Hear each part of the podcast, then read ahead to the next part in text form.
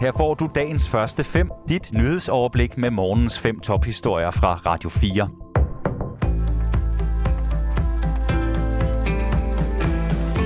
Det er den 13. juni. Mit navn er Anne Feldt. Godmorgen.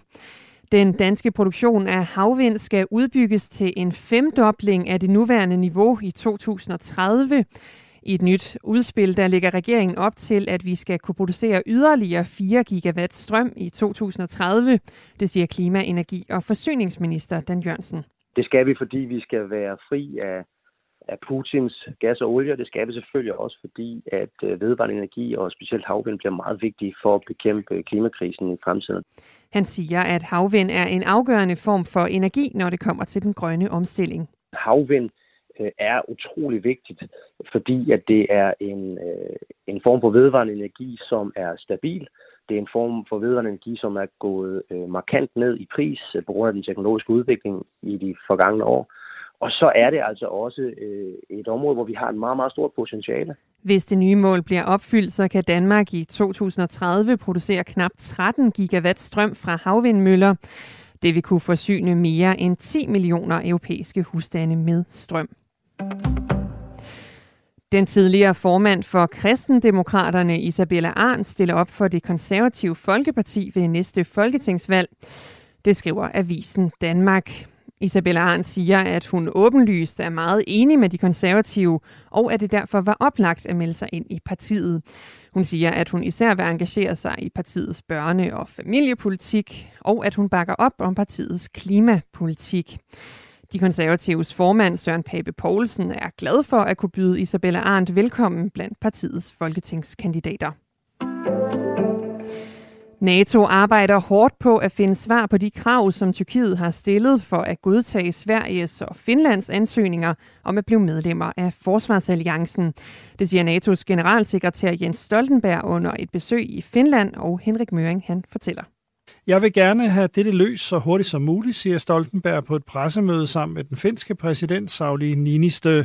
Men den tyrkiske afvisning af at optage de to nordiske lande er et problem, der muligvis ikke kan løses inden NATO-topmødet i slutningen af juni, siger generalsekretæren. På pressemødet betegner NATO-chefen de tyrkiske indvendinger som legitime bekymringer. Det handler om terrorisme, det handler om våbeneksport, siger Stoltenberg. Han har tidligere sagt, at Sverige og Finland vil blive modtaget med åbne arme i NATO. Men Tyrkiet har stillet sig på hælene. Landets regering mener, at Sverige og Finland har en for slap kurs mod kurdiske grupper, som Tyrkiet betegner som terrorister. Blandt andet har Tyrkiet stillet krav til Sverige om terrorbekæmpelse, våbeneksport og sanktioner. Og i dag der er Jens Stoltenberg i Sverige, hvor han mødes med statsminister Magdalena Andersson. Ukraines eksport af korn er øverst på dagsordenen, når EU's fødevareministre mødes i Luxembourg i dag. Ruslands invasion af Ukraine har sat en stopper for en stor del af landets korneksport, blandt andet fordi russiske styrker blokerer havne ved Sortehavet. Både EU og FN arbejder på at etablere alternative ruter, så kornet kan komme ud af Ukraine. Og det begynder at haste med at finde løsninger, fordi den manglende eksport presser priserne op. Det siger seniorrådgiver Henning Otte Hansen fra Institut for Fødevare og Ressourceøkonomi ved Københavns Universitet.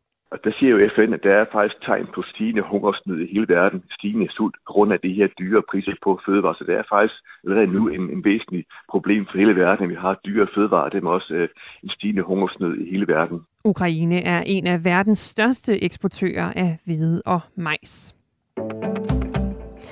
Et udvalg i den amerikanske kongres mener, at der er beviser nok til at rejse en straffesag mod den tidligere præsident Donald Trump i forbindelse med stormløbet på kongressen sidste år.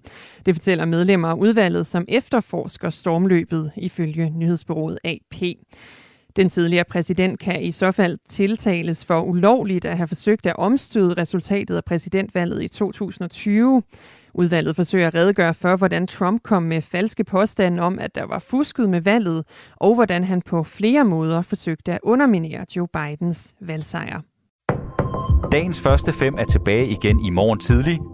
Hvis du har brug for en nyhedsopdatering inden da, kan du altid fange os i radioen, på nettet og i vores app. Vi høres ved til dagens første fem fra Radio 4.